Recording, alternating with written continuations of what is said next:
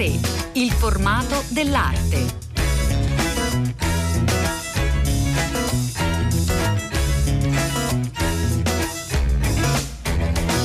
Buongiorno, buongiorno, a tutte le ascoltatrici e tutti gli ascoltatori da Elena del Drago, una nuova puntata di A3 eh, che vi porta a Roma alla Galleria Nazionale d'Arte Moderna per una mostra che si è appena aperta che si chiama Io dico io, I say I, e che è una ricognizione importante a partire da una riflessione di Carla Alonsi, importante critica d'arte italiana che è stata capace di guardare anche all'arte eh, femminile non solo. Eh, siamo con Cecilia Canziani che è co-curatrice di questa mostra. Buongiorno, benvenuta. Buongiorno, grazie mille per l'invito. Allora, Cecilia Canziani, eh, dicevamo a partire da Carla Lonzi, ecco, in questo vostro progetto insieme a Lara Conte e Paola Ugolini, eh, come, come avete lavorato? Dunque abbiamo lavorato effettivamente proprio a partire da un dato molto concreto, cioè il lascito eh, di una parte dell'archivio di Carla Lonzi, di Marta Lonzi, alla Galleria Nazionale di Arte Moderna. Mm. mm. Un dato concreto perché un archivio è da un lato una presenza materiale all'interno del museo e abbiamo immaginato che in qualche modo lo modificasse, lo modificasse anche metodologicamente quindi un archivio che immaginavamo come qualcosa di vivo, qualcosa che parla al presente. Per noi Carla Lonzi, sia come storica dell'arte, come storica dell'arte donne, diciamo, ha lasciato un, un pensiero veramente vivente.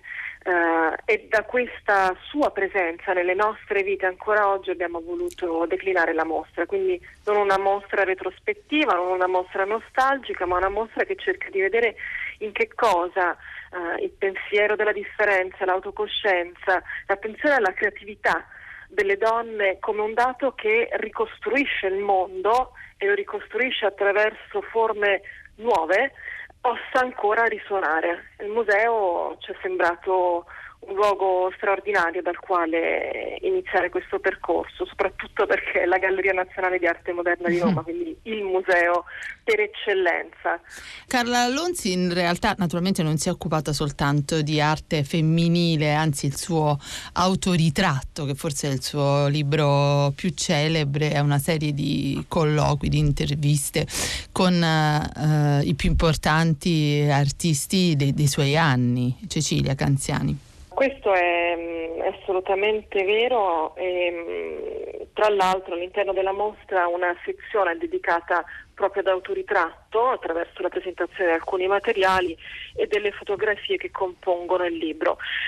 Per questo per noi non era tanto la questione della, dell'arte al femminile, ecco. quanto una questione di metodo, quello che volevamo seguire. Carla Lonzi quando scrive autoritratto fa un'operazione veramente interessante, un'operazione che ancora vale la pena raccontare. Registra con il registratore, con le audiocassette, insomma, sì. anzi con i nastri magnetici, con, sì, sì, la voce viva degli artisti, esatto dopodiché ascolta e ascoltando trascrive tutto, quindi c'è un atto di traduzione e di nuovo è un corpo vivo, no? quello che per la voce risuona nell'orecchio e si trasforma in un gesto.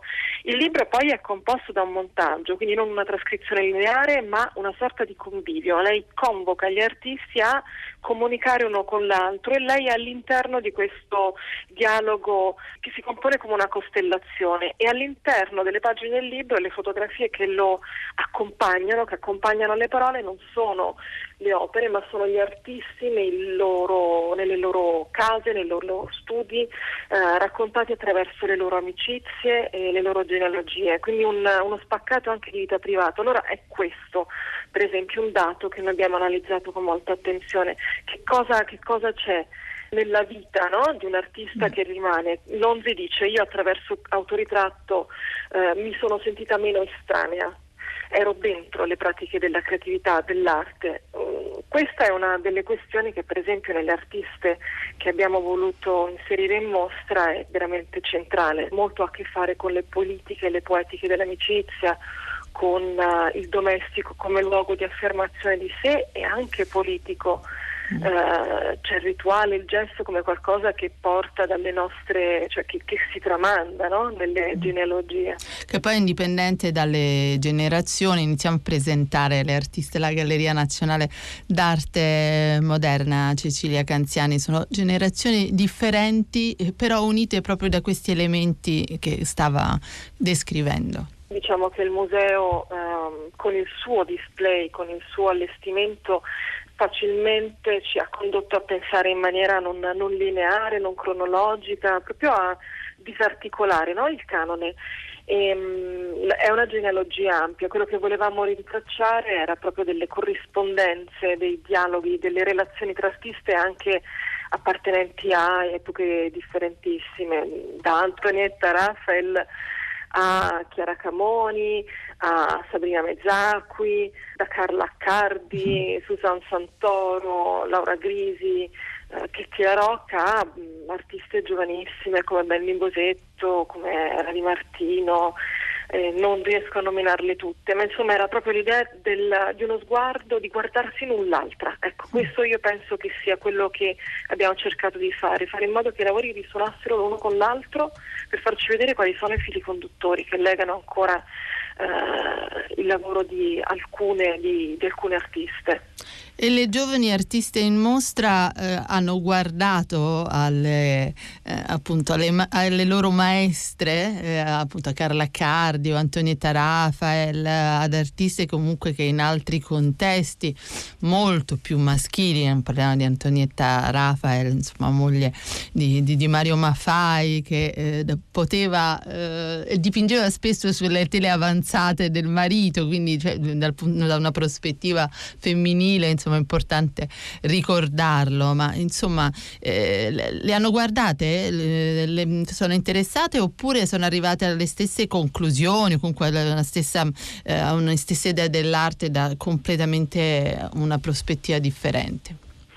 Guarda, io penso che la questione della, dell'accesso, della distribuzione, della produzione rimanga centrale. Um, tutt'oggi, Infatti. è un dato sul quale dobbiamo rimanere attente e vigili.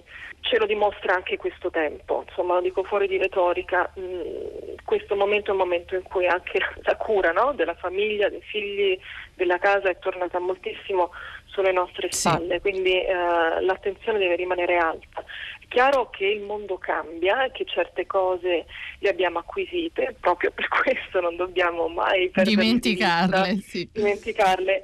Io penso però anche che ci sono delle, delle linee no? dell'arte italiana che co- continuano a correre e condurre. Allora, Antonietta Rafael, che è un'artista che amiamo molto e che devo dire che nel, nel racconto della mostra, quando la nominavamo, abbiamo scoperto che è molto amata Infatti. dalle artiste di questa generazione, proprio veramente riconosciuta come una um, sorella maggiore, come una madre. Mi piace il la parola sorella maggiore perché ci pone su un piano di orizzontalità e di dialogo molto diverso, meno gerarchico, no? Mm-hmm. La Rafael in qualche modo l'abbiamo riconosciuta no? come una capostipite. doveva essere sì. sì. centrale nel nostro discorso. Eh, non dipinge perché dipinge Mario, allora lei fa la scultura, sì. ma non fa una scultura minuta, fa una scultura monumentale. Non ha il denaro per fare le fusioni in bronzo, le fa quando è, quando è molto grande, a 60-70 anni, mm. però fa le, queste sculture giganti in cemento. Non c'è una immagine di Antonietta Raphael nella quale lei non, non ride con una viso veramente pieno di gioia e anche di orgoglio di quello che fa. Questa è l'immagine che noi volevamo diciamo, raccontare e, e, e lasciare l'una all'altra. Ecco, prima, eh, prima, di eh, concludere con Cecilia Canziani, poi continueremo a raccontare Io dico io alla Galleria Nazionale d'Arte Moderna eh, di Roma, un'altra immagine eh, imperdibile della mostra, un'altra immagine forte e simbolica. So che non è semplice, eh, ma eh, insomma anche facciamola immaginare ai nostri ascoltatori sono due secondo me. Uno è la grande soglia, questo portale che ci ha eh, regalato Marinella Senatore una delle commissioni dirette di questa mostra perché il metodo è anche non solamente eh, esporre ma anche rischiare e anche eh, commissionare alle artiste a proposito di accesso e produzione e quindi una, un grande portale che recita con una scritta luminosa ricorda la prima volta che hai visto il tuo nome Mm. Il secondo lavoro invece è una delle tre commissioni sul, dirette sull'archivio, eh, quattro sculture di Chiara Camoni, quattro grandi sorelle, quattro lavori che lei compone sempre attraverso collaborazione con gruppi informali o più strutturati, quindi una scultura collettiva. Beh, mi sembra insomma molto evocativi e grazie, grazie molto a Cecilia Canziani per essere stata con noi. Grazie a te Elena e grazie agli ascoltatori.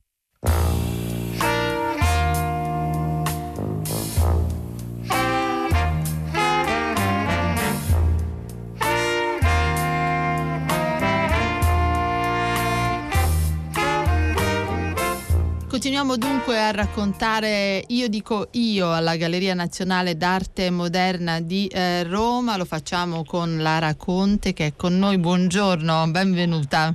Buongiorno. Grazie. La, la Raconte insegna all'Università di Roma 3, eh, co-curatrice, come dicevamo, insieme a Paola Ugolina e Cecilia Canziani, che abbiamo appena ascoltato. E eh, per eh, cominciare la nostra conversazione, Lara Conte, le eh, chiederei eh, di tornare appunto al titolo della mostra, questo Io dico io, legato a Carla Lonzi, anche eh, spiegando l'importanza di questa critica italiana. Dico io, eh, pone eh, al centro del discorso una questione fondamentale, come confrontarsi col pensiero appunto di Carla Lonzi oggi in uno spazio istituzionale dell'arte e nel luogo proprio in cui è confluito il suo archivio eh, che eh, chiaramente aperto questioni, rivitalizzato il dibattito e eh, che costruirà dei nuovi momenti di contatto, di punti di relazioni per la riflessione sulla creatività e la soggettività femminile. E altre mostre negli ultimi anni sono proprio partite dal um, pensiero di Carla Lonzi, dall'eredità di Carla Lonzi e con tagli diversi eh, si sono confrontati con il lascito di Carla Lonzi, generando piattaforme di pensiero eh, che hanno coinvolto tanto le pratiche artistiche quanto quelle curatoriali e hanno aperto anche la riflessione proprio sullo spazio pubblico, arte e teoria femminista. Le volevo chiedere, queste artiste che avete selezionato, appunto diciamo da Antonietta Rafael ai, ai nostri giorni, Elisabetta Benazzi, insomma, sono di appunto generazioni completamente differenti, hanno degli elementi eh, in comune che, che le, vorrei, le, vorrei, chiedere, Lara Conte. Sì, eh, noi abbiamo cercato appunto di eh, lavorare, di riflettere sul concetto delle genealogie e quindi di eh, rompere la linearità eh, per creare dei eh, punti di contatto, delle relazioni, delle affinità simboliche tra artiste che hanno operato in contesti storici, sociali differenti. E quindi abbiamo appunto, partendo dai temi lonziani e dal pensiero di Carla Lonzi, una, in una dimensione di incontro con altri eh, sguardi e, e narrazioni, abbiamo identificato delle linee guida eh, lo sguardo e l'autorappresentazione come affermazione del sé, eh, lo sguardo che polverizza anche eh, gli ordini, un ordine simbolico predeterminato. Abbiamo mm. lavorato sulla scrittura come narrazione del sé, sull'estetica del domestico e sì. quindi l'idea di una eh, riflessione su uh, processi, pratiche che ridefiniscono e riaffermano una nuova condizione appunto della soggettività femminile. Mm. Ehm, la pratica dell'archivio, quindi anche attraversare l'idea della, dell'archivio come un contesto non solamente eh, da guardare in una chiave retrospettiva, ma come punto di partenza, germinazione per eh, appunto generare nuove, eh, nuovi sguardi, nuove visioni. Ecco, rispetto a queste tematiche, come è cambiato l'approccio? È più consapevole, meno consapevole nelle artiste eh, contemporanee che avete studiato, che avete selezionato?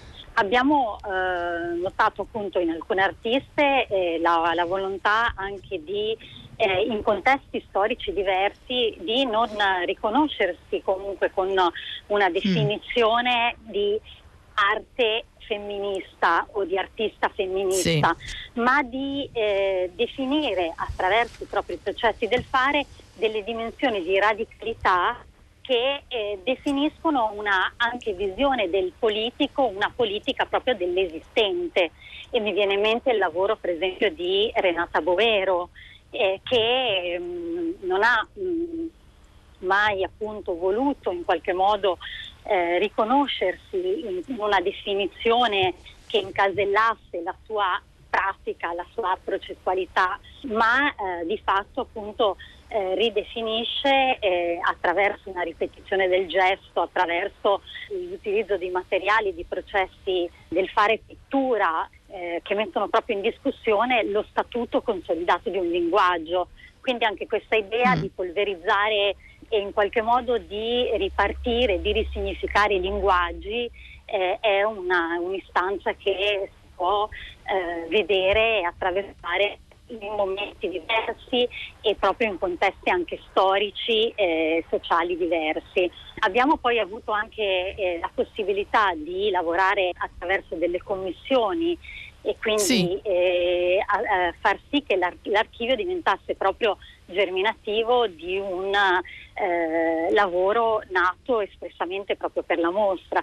E quindi eh, Maria Morganti, Alessandra Stranzi e Chiara Camoni eh, di fatto hanno eh, declinato, lavorato ehm, eh, partendo dai documenti dell'archivio di Carla Lonci, eh, con un approccio chiaramente eh, di un input creativo di partenza sì. che poi ha generato eh, una, una, un lavoro svincolato eh, da, da, un'indagine filologica e però questo appunto per noi era una, un aspetto della mostra che abbiamo molto sentito, quello appunto di eh, riflettere anche sulle pratiche dell'archivio e come l'archivio possa generare nuovi immaginari eh, a livello eh, teorico ma anche proprio a livello di incontro con le pratiche artistiche. Di creatività. È molto sì. molto interessante. Grazie, grazie molte a Lara Conte grazie. per essere stata con noi. Grazie. Vi ringrazio. Pagine d'arte.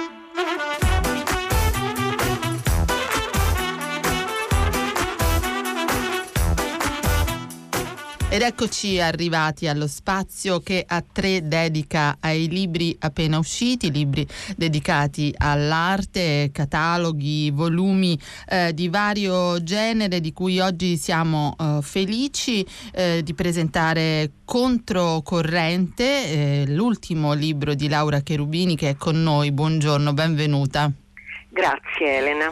Allora, Grazie dell'invito. Eh, controcorrente, i grandi solitari dell'arte italiana, e, eh, esce per Cristian Marinotti eh, Edizioni, sono dei personaggi cruciali dell'arte italiana, guardate con lo sguardo di Laura Cherubini che insegna, eh, non soltanto insegna è docente titolare di storia dell'arte all'Accademia mh, di Brera di eh, Milano, ma insomma ha curato moltissime, eh, moltissime mostre, ha, ha scritto diversi libri libri e soprattutto ha conosciuto direttamente questi, questi artisti, li ha frequentati e questo che eh, è evidente subito a chi leggerà il libro è proprio una uh, frequentazione, una conoscenza, una, una sorta di intimità, Laura Cherubini.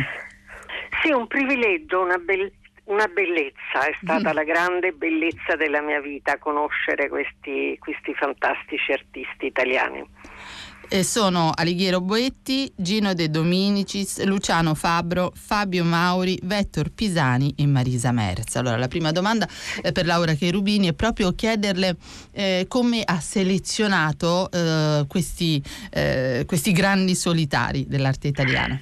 Ma non per le loro affinità quanto invece per le loro differenze. I grandi solitari dell'arte italiana e loro sono fra questi, sono appunto quelli che, quegli artisti che si mh, configurano come grandi isole, come isole da esplorare, diciamo, ognuna con una sua specificità e diciamo così con un suo panorama, un suo paesaggio completamente mm. diverso. Quindi sono artisti molto diversi tra di loro eh, che se vogliamo proprio rintracciare un tratto comune ce l'hanno proprio in questo andare controcorrente, cioè non essere al di là delle loro storie diverse eh, da tutti i punti di vista, eh, non sono facilmente etichettabili, mm. non mm. rispondono alle logiche del mainstream, anche se alcuni sono stati, non so, mh, mm, Alighiero Boetti, Luciano Fabbro e anche Marisa Merz vengono in genere supinamente, diciamo per usare una parola alla De Dominicis, mm. eh, etichettati, no? considerati all'interno del grande movimento dell'arte povera. In realtà però hanno eh, un linguaggio mm, molto pre- personale, molto originale e sono anche considerati all'interno di un gruppo vanno invece molto al di là delle logiche del gruppo o, o della poetica di gruppo. Sono solitari eh, anche all'interno di eh, movimenti esatto, nei quali sono poi iscritti. Solitari, io parlo di solitari a livello dell'opera più che della certo, persona, certo, certo. perché non tutti sono stati, come dire, solitari nel, nella vita, forse Vettor, il più melanconico tra loro, Vettor Pisani. Mm ha avuto anche questo atteggiamento di solitudine, ma eh, in realtà è l'opera che è solitaria, nel senso eh, sono, le, sono, le, opere che sono irriducibili a, omolog- a facili omologazioni e a etichettature. Mm. Molto interessante appunto entrare eh, proprio nel processo creativo, nella storia di artisti meno conosciuti come eh, proprio Vettor eh, Pisani. Voi quando vi siete conosciuti, Laura Cherubini?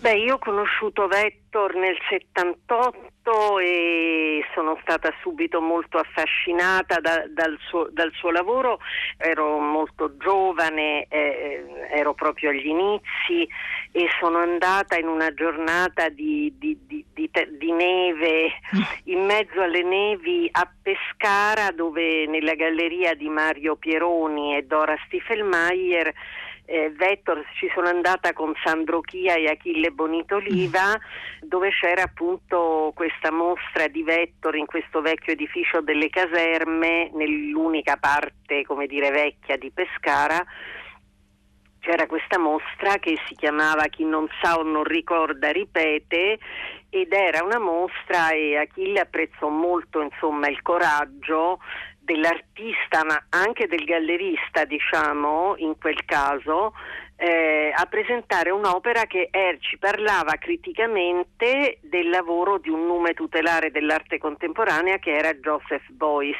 Mm. Vettor Pisani ha sempre dedicato il suo lavoro a, a, a mm, qualcuno l'ha chiamata un'arte critica, quella di Vettor Pisani, sì. a una critica esercitata, a, un amore, un omaggio, ma al tempo stesso in modo critico dedicato a grandi artisti della, della, contemporaneità. Sì, dei veri numi tutelari come Duchamp sì. per esempio. Duchamp, eh, Yves Klein, eh, Joseph mm. Boyce e, e, poi e Vettor Pisani stesso formano all'interno del suo lavoro una sorta di tre, tetralogia. Mm. Mm. A, a loro corrispondono quattro elementi, corrispondono gli animali, eccetera e, e poi eh, sempre ev- il suo lavoro evolvendo incontra altre figure mitiche come quella di, di De Chirico e come quella di Becklin, Becklin mm. che è in qualche modo anche come dire, il, la matrice di, di, del primo De Chirico. Quindi si, si rifà tutta una sua genealogia, una sua storia dell'arte nella quale si rispecchia e dalla quale poi comunque si differenzia anche. Mm, è un modo, sì, proprio appunto eh, per capire anche il proprio percorso, no? quello di Vettor sì. Pisani in questo doppio sguardo su artisti numi tutelare della contemporaneità. Sì, certo. Eh, E in questa selezione spicca anche un, un, artista che sta diventando sempre più importante come Marisa Merz, Laura Cherubini. Beh, Marisa Merz ha un ruolo a parte nel libro mm. e direi anche nell'arte italiana. Di Marisa Merz non, non, si può scrivere come degli altri perché il suo lavoro è irriducibile a qualunque forma di spiegazione eh, razionale, logica, tentativo di catalogazione analisi. precisa, sì. Assolutamente, mm. non è omologabile a nulla però è un'opera di un fascino incredibile, sì. era un'opera che nasceva ehm, quasi in un ambiente intimo, diciamo domestico. La casa di Marisa è stata considerata per esempio da Esther Cohen proprio il luogo sì. dell'opera d'arte, quasi un'opera d'arte sì. stessa.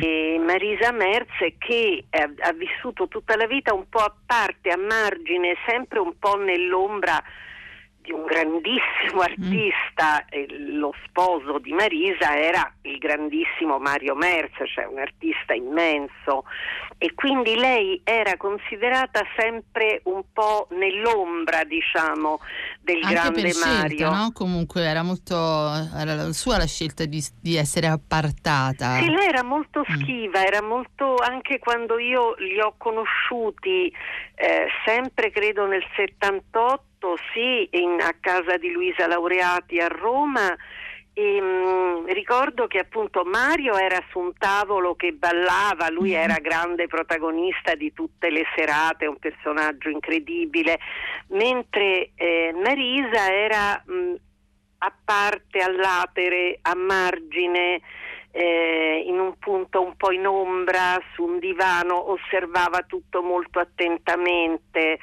era talmente alta in tutto ciò che faceva che costringeva l'osservatore a, a, ad elevare il suo livello per, per essere al livello mm. di Marisa.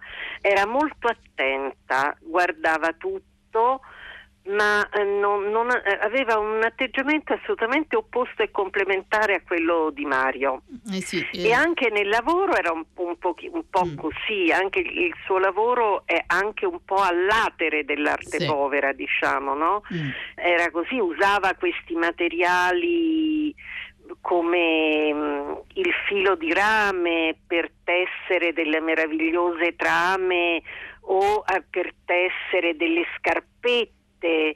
Eh, in copertina abbiamo messo una bellissima foto di Claudia Abate, molto evocativa, dove ci sono queste scarpette sì. di fili di nylon intessute da Marisa, che poi sono le scarpette di Bea, di Beatrice, sua figlia, che ora dirige la fondazione Merz, intestata certo. ai due grandi genitori, e abbandonate. Eh, su una spiaggia che molti pensavano fosse quella di Amalfi perché un lavoro analogo era stato presentato ad Amalfi nel 68 per la mossa, grande mossa Arte Povera Azioni Povere curata da Germano Celant ma organizzata da Marcello Rumma ma invece eh, siamo sulla spiaggia di Fregene a due passi da Roma e la foto appunto è di Claudio Abbate, fotografo romano, fotografo, eh, sì. certo, e, e queste scarpette stanno, sono a rischio, stanno mm. per essere, questa loro fragilità eh, sta quasi per essere sommersa dai flussi e riflussi delle onde. Sì. Mm, eh, infatti è una, un'immagine allo stesso tempo non troppo invadente, eh, ma no, molto significativa. è un'immagine aperta, sì. è un'immagine fluida. Eh, che appunto è in copertina su questo bel libro che vi consigliamo di Laura Cherubini, che intanto ringraziamo, eh, Controcorrente, i grandi solitari dell'arte italiana, Lighiero Boetti, Gino De Dominicis, Luciano Fabro, Fabio Mauri, Vettor Pisani e Marisa Mers, appena uscito per Cristian Marinotti Edizioni. Grazie ancora. So far away, doesn't anybody stay in one place anymore? It would be so fun to see your face at my door. Does doesn't help to know that you're just time away. Long ago I reached for you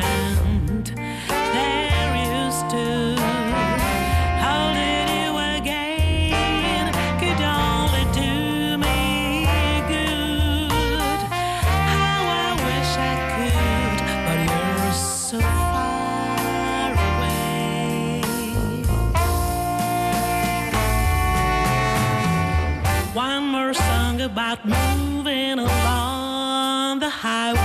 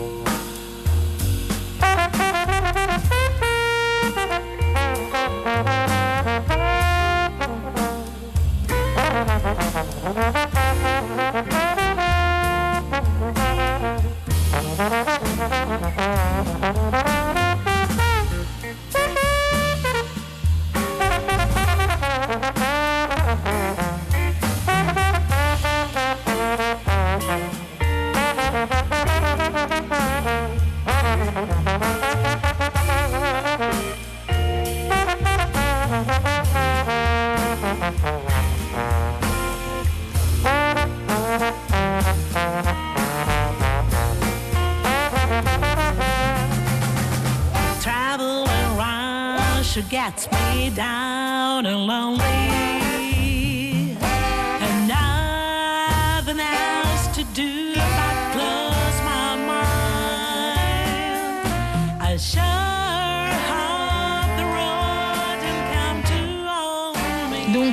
Anche la musica in questa puntata così eh, femminile non poteva che essere anche scritta da una donna, eseguita da una donna, Ada Montellanico, una cantante romana per So Far Away, il titolo del brano Suono di donna, eh, invece è quello dell'album. A questo punto noi vi salutiamo, lo fa Cettina Flaccavento che cura a tre ed Elena del Drago che vi sta parlando. Un buon proseguimento di ascolto, un buon sabato da tutti noi.